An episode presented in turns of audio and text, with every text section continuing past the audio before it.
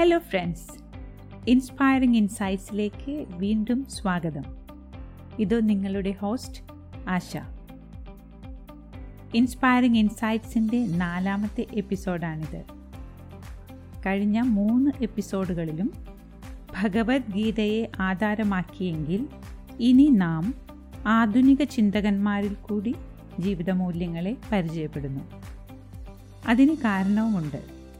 നമ്മുടെ ശ്രോതാക്കളിൽ potential listeners ആയിട്ടുള്ളത് ഇരുപത്തിമൂന്നിനും ഇരുപത്തേഴിനും ഇടയിൽ പ്രായമുള്ളവരാണ്.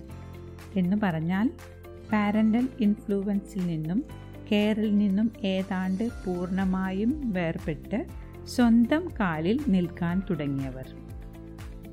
കഴിഞ്ഞ ആഴ്ചയിൽ പരിചയപ്പെടാനിടയായ ഈ ഏജ് ഗ്രൂപ്പിൽ വരുന്ന ഒരു ലിസണർ അഭിപ്രായപ്പെട്ടത് ഈ ജീവിത സത്യങ്ങൾ വളരെ മുമ്പേ പതിനഞ്ചോ പതിനാറോ വയസ്സുള്ളപ്പോൾ അറിയേണ്ടതായിരുന്നു എന്നാണ്. അതുകൊണ്ട് സെൽഫ് ട്രാൻസ്ഫോർമേഷന്റെ ആദ്യപടി എന്ന മൂന്നാം എപ്പിസോഡിന്റെ നെക്സ്റ്റ് എപ്പിസോഡായി സെൽഫ് ലവ് എന്ന ഈ എപ്പിസോഡ് അവതരിപ്പിക്കുന്നു. ഇൻസ്പയറിംഗ് ഇൻസൈറ്റ്സിന്റെ പിന്നിൽ രണ്ടു പേരാണ് പ്രവർത്തിക്കുന്നത്. ഈ ഉള്ളവളും ഇളയ മകനായ ഒമ്പതാം ക്ലാസ്സുകാരൻ ബ്രഹ്മദത്ത് ശ്രീനിവാസും എഡിറ്റിങ്ങിന് സഹായിക്കുന്ന അയാൾക്ക് അമ്മയുടെ സ്ലോ റെൻഡീഷനും ഇടയ്ക്കുള്ള പോസിങ്ങും തന്നെയാണ് പ്രിയം. അതുകൊണ്ട് മാറ്റം വരുത്തിയാൽ എഡിറ്റിംഗ് സഹായി എനിക്ക് നഷ്ടപ്പെടും. സ്പീഡ് ടോക്ക് അമ്മയുടെ പ്രകൃതത്തിന് യോജിച്ചതല്ല എന്നാണ് അയാളുടെ വാദം. ഒരു മെറ്റഫോറിക് സ്റ്റോറി പറഞ്ഞുകൊണ്ട് ഇന്നത്തെ എപ്പിസോഡ് തുടങ്ങാം. കഥ ഒരു ഉണ്ടാക്കി കഥയാണ് കേട്ടോ കാര്യം ഗ്രഹിക്കാനായി മാത്രം. നിങ്ങൾക്ക് ഒരു പനിനീർ പൂച്ചെടി സമ്മാനമായി കിട്ടിയെന്ന് കരുതുക. ചുമന്ന പൂക്കളിടുന്ന ഒരു റോസാ ചെടി. അതിൽ വിടർന്ന ഒരു റോസാ പുഷ്പം ഉണ്ടെന്നും കരുതുക. വളരെ ഭംഗിയുള്ളതും സൗരഭ്യം പരത്തുന്നതുമായ ഒരു റോസാ പുഷ്പം. എന്നാൽ ഒന്നു രണ്ട് ദിവസം കൂടിയേ ഉള്ളൂ അതിന്റെ ആയുസ് അത് നിങ്ങൾക്ക് സമ്മാനിച്ചപ്പോൾ അതോടൊപ്പം ഒരു ഉപദേശവും നിങ്ങൾക്ക് തന്നിരുന്നു. ഇനി ഇതിൽ പൂക്കൾ വിരിയിക്കേണ്ടത് നിങ്ങളുടെ ഉത്തരവാദിത്വമാണത്രേ. ഗിഫ്റ്റിനോടൊപ്പം ഒരു റെസ്പോൺസിബിലിറ്റിയും. എന്തു ചെയ്യാം? സ്വീകരിച്ചില്ലേ? ഇനി രക്ഷയില്ല. നിങ്ങൾ റോസാ ചെടിയെ ഇഷ്ടപ്പെടുന്നുണ്ട്. അതിനെ നോക്കി സംരക്ഷിക്കാനായിട്ട് തയ്യാറുമാണ്. എന്നാൽ പൂവിടുവിക്കാൻ അതിന്റെ ഉത്തരവാദിത്വം ഏറ്റെടുക്കാൻ കുറച്ച് മടി കാണിക്കുന്നു. എന്നാലും സമ്മാനം ഏറ്റവും ഭംഗിയുള്ളതാക്കാൻ ഒരു ഉഗ്രൻ പൂച്ചട്ടിയിലേക്ക് മാറ്റി നടുന്നു. നനച്ചു കൊടുക്കുന്നു. ചട്ടിയിലെ മണ്ണിനു മുകളിൽ പല വർണങ്ങളിലുള്ള പെബിൾസ് ഇടുന്നു. സ്വീകരണമുറിയിൽ ജനലിനടുത്തായി അതിനെ സ്ഥാപിക്കുന്നു. പിന്നെ എത്രയും വേഗം പൂവിടണം വേഗം പൂവിടണം എന്ന് സജഷൻ കൊടുത്തുകൊണ്ടേയിരിക്കുന്നു. ചുമന്ന സുന്ദരമായ പൂവിനെ മനസ്സിൽ ധ്യാനിച്ച് അത് സംഭവ്യമാകട്ടെ എന്ന് ആത്മാർത്ഥമായി പ്രാർത്ഥിക്കുന്നു. ചെടി വളർന്നു വലുതായി. പക്ഷേ ദിനങ്ങൾ കഴിഞ്ഞിട്ടും അതിൽ മൊട്ടുകൾ കാണാതെ നിങ്ങൾ നിരാശപ്പെടുന്നു.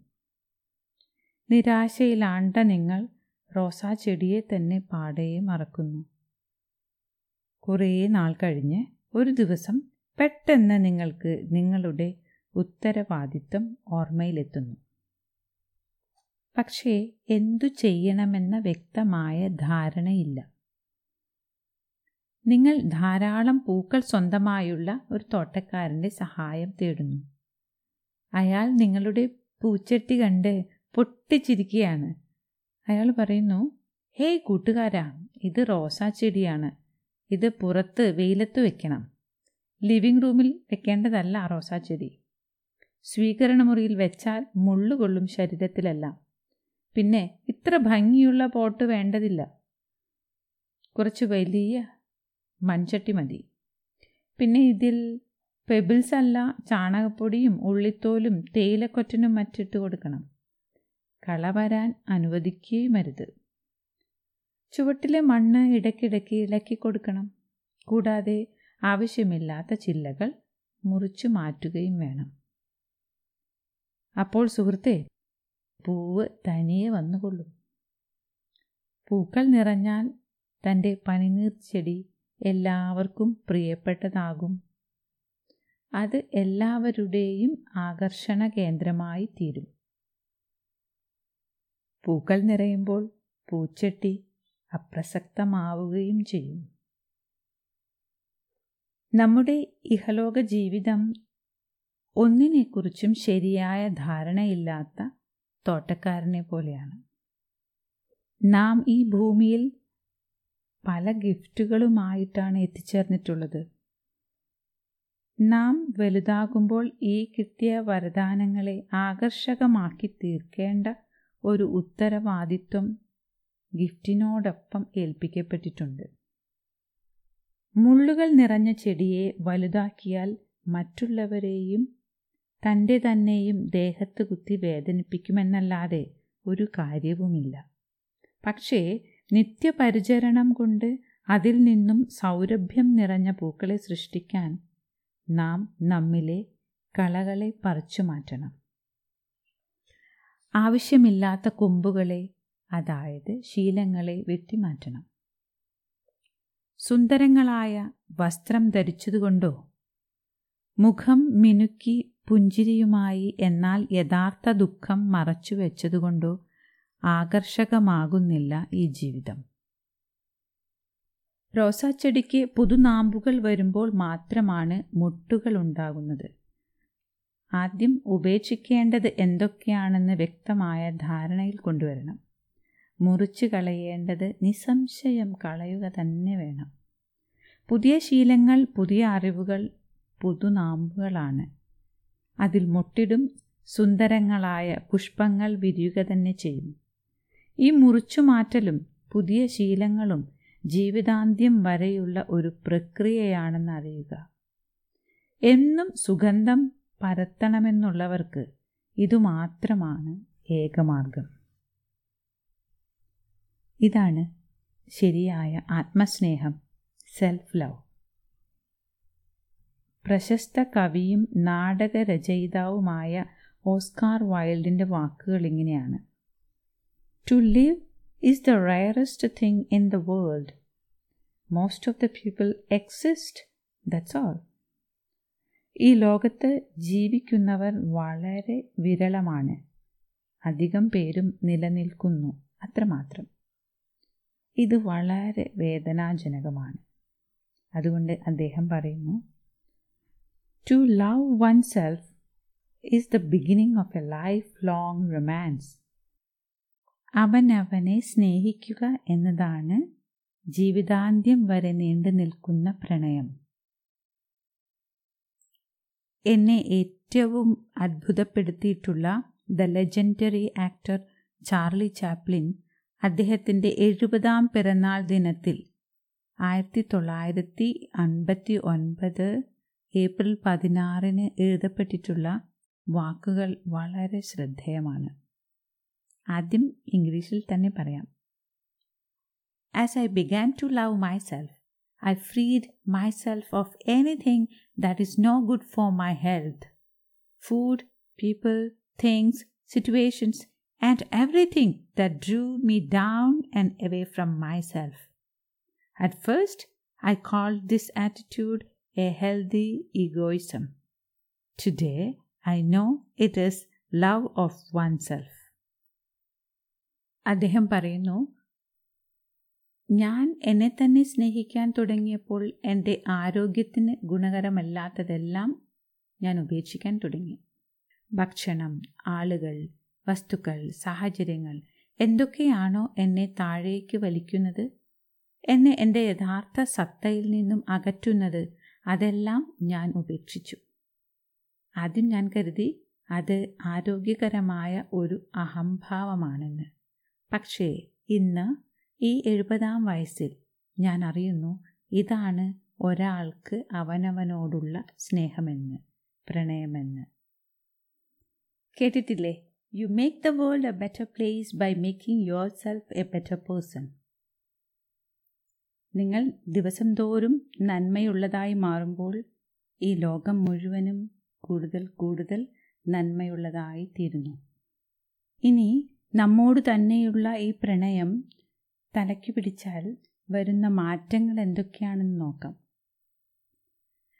നിങ്ങൾ എങ്ങനെയോ അതിൽ സംതൃപ്തനാകുന്നു. നിങ്ങൾ മറ്റുള്ളവരുടെ അംഗീകാരത്തിനായി ശ്രമിക്കുന്നില്ല. നിങ്ങൾ നിങ്ങളായി തന്നെ നിലനിൽക്കുന്നു. നിങ്ങൾ നിങ്ങളുടെ മുൻകാലങ്ങളുമായി താരതമ്യം ചെയ്യുന്നു. ഞാൻ എത്ര ഭേദപ്പെട്ടിരിക്കുന്നു എന്ന് ചിന്തിക്കുന്നു. മറിച്ച് മറ്റുള്ളവരുമായുള്ള താരതമ്യം നിർത്തിവെക്കുന്നു. നിങ്ങൾ മറ്റാരേക്കാളും മുന്തിയതാണെന്നുള്ള ചിന്തയേ വരുന്നില്ല. എനിക്ക് തോന്നിയിട്ടുള്ള വ്യത്യാസങ്ങൾ പറയട്ടെ. നമുക്ക് ആകെ ഒരു ഫ്രീഡം ലഭിക്കുന്നു. അതേസമയം മറ്റുള്ളവരുടെ അപ്രീസിയേഷന് വേണ്ടി കാത്തു നിൽക്കുന്നുമില്ല. നിങ്ങൾ നിങ്ങളെ തന്നെ പ്രോത്സാഹിപ്പിക്കുന്നു. കമ്പാരിസൺ ഇല്ലാത്തതുകൊണ്ട് പരാജയബോധം വരുന്നുമില്ല അസൂയയ്ക്ക് വശംവതരാകുന്നുമില്ല. ഇന്ന് ഞാൻ പരിചയപ്പെടാൻ ഇടവരുന്ന ഒട്ടുമിക്ക ചെറുപ്പക്കാരും ഏതെങ്കിലും തരത്തിലുള്ള ഫിസിക്കൽ ഇൽനെസ്സോ സ്ട്രെസ്സോ അല്ലെങ്കിൽ ബിഹേവിയറൽ ഡിസോർഡേഴ്സോ അഡിക്ഷനോ ഉള്ളവരാണെന്ന് അവർ പറയുന്നു. ഇത് വളരെ വേദനപ്പെടുത്തുന്ന കാര്യമാണ്.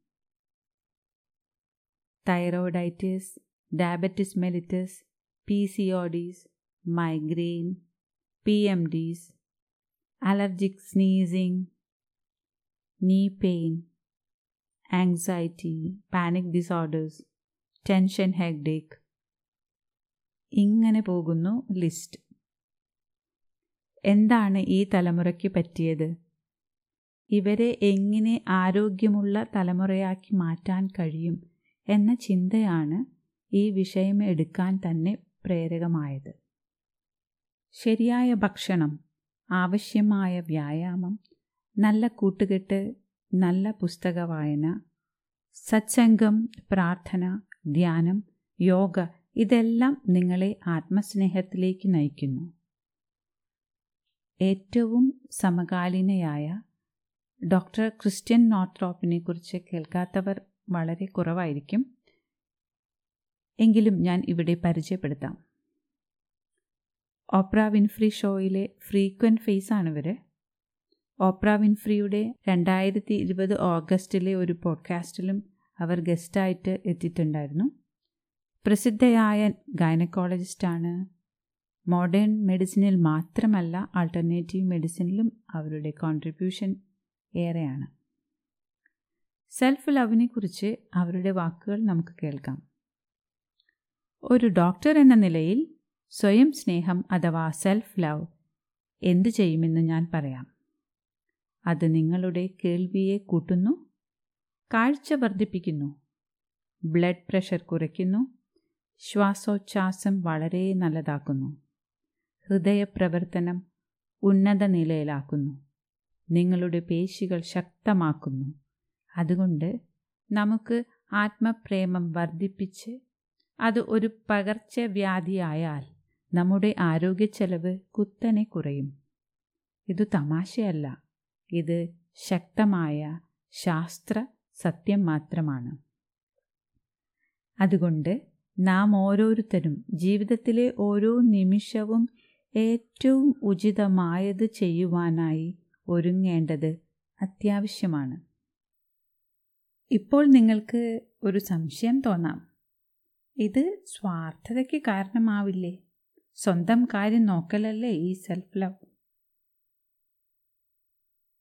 നമുക്ക് ഒരു ചെറിയ നുറുങ്ങുകഥ കേൾക്കാം. നാം ഒരു മാവിൻ തൈ നടുന്നു എന്ന് കരുതുക.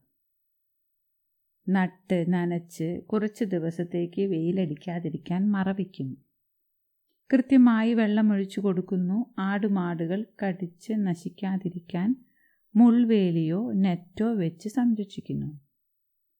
ഇങ്ങനെ കുറച്ചുനാൾ കഴിയുമ്പോൾ മാവിൻ തൈ വളർന്ന് മരമായി തീരുന്നു മാവിൻ തൈ വെയിലിൽ തളരാതിരിക്കാൻ പഠിക്കുന്നു. ആടുമാടുകൾ കടിക്കാൻ സാധിക്കാത്ത വിധം ഉയരം വെച്ചിരിക്കുന്നു. ഇപ്പോൾ വെള്ളം ഒഴിക്കുകയേ വേണ്ട. കുറച്ചുകൂടി വലുതായാൽ വെയിലിൽ തളരാത്ത മാവിൻ ചുവട്ടിൽ വെയിൽ കൊണ്ടു തളർന്നവർ വിശ്രമിക്കുന്നു. പട്ടിയും പൂച്ചയും ആടും പശുവും മനുഷ്യരും ആ മരത്തണലിൽ വിശ്രമിക്കുന്നു. കുട്ടികൾ മാവിൽ മാങ്ങ കിട്ടാൻ കല്ലെടുത്തെറിയുന്നു. ആടുമാടുകളെ അതിനടിയിൽ ബന്ധിക്കുന്നു. മനുഷ്യരും അവർക്ക് തോന്നിയതെല്ലാം ചെയ്യുന്നു. പക്ഷേ വളർച്ചയെത്തിയ മാവ് ഒരു സാക്ഷിയെപ്പോലെ എല്ലാം നോക്കി നിന്ന് പുഞ്ചിരി തൂകുന്നു. ഇതുപോലെ നാം വളരുന്ന ഘട്ടത്തിൽ ശരീരത്തെയും മനസ്സിനെയും നിയന്ത്രണം ചെയ്യേണ്ടതുണ്ട്. ശരിയായ ആന്തരിക വളർച്ച വരുന്നതിന് ഈ നിയന്ത്രണങ്ങൾ സ്വയം അവലംബിക്കേണ്ടതാണ്. ഇല്ലെങ്കിൽ വെയിലത്ത് ഉണങ്ങി ആടുമാടുകൾ കടിച്ച് കൂമ്പുപോയ മാവിൻ തൈ പോലെ ഇടയ്ക്ക് വളർന്നും ഇടയ്ക്ക് തളർന്നും മുരടിച്ചു പോകും ഈ ജീവിതം. പകരം ആവശ്യമുള്ളതിനെ സ്വീകരിച്ച് ആവശ്യമില്ലാത്തതിനെ ശ്രദ്ധയോടെ അറിഞ്ഞുകൊണ്ട് മാറ്റി നിർത്തുകയാണെങ്കിൽ ശരിയായ വളർച്ചയുണ്ടാകും. അപ്പോൾ നാം ലോകത്തിന് പൂർണമായും സമർപ്പിക്കാൻ തയ്യാറായ ആ വലിയ മാവായി തീരും ഓരോരുത്തരും ശ്രദ്ധയോടെ വീക്ഷിക്കുക. തിരുത്തേണ്ടതെന്തെന്ന് തിരിച്ചറിയാൻ കഴിയാത്തവർ അതിനു സഹായം നൽകുന്ന ഗൈഡിനെയോ കോച്ചിനെയോ സമീപിക്കാൻ മടി കാണിക്കരുത്. കാരണം ജീവിതത്തിലെ ഓരോ നിമിഷവും വിലപ്പെട്ടതാണ്. ഈ എപ്പിസോഡിന്റെ അവസാനത്തിൽ ഒരു റീക്യാപ്പിന്റെ ആവശ്യമുണ്ടെന്ന് തോന്നുന്നില്ല. ശ്രദ്ധയോടെ കേട്ടതിന് എല്ലാവർക്കും പ്രത്യേകം നന്ദി. ഇൻസ്പയറിംഗ് ഇൻസൈറ്റ്സിന്റെ ഈ യാത്രയിൽ കൂടാൻ ഇഷ്ടമുള്ളവർ മറക്കാതെ സബ്സ്ക്രൈബ് ചെയ്യുക. ആത്മസ്നേഹത്തിലൂടെ ആദ്യ പടി ചവിട്ടി മുന്നോട്ടു പോകാൻ ഏവർക്കും സാധിക്കട്ടെ എന്ന് ആത്മാർത്ഥമായി പ്രാർത്ഥിച്ചുകൊണ്ട് നിർത്തുന്നു. സ്നേഹാദരങ്ങളോടെ നിങ്ങളുടെ ഹോസ്റ്റ് ആശ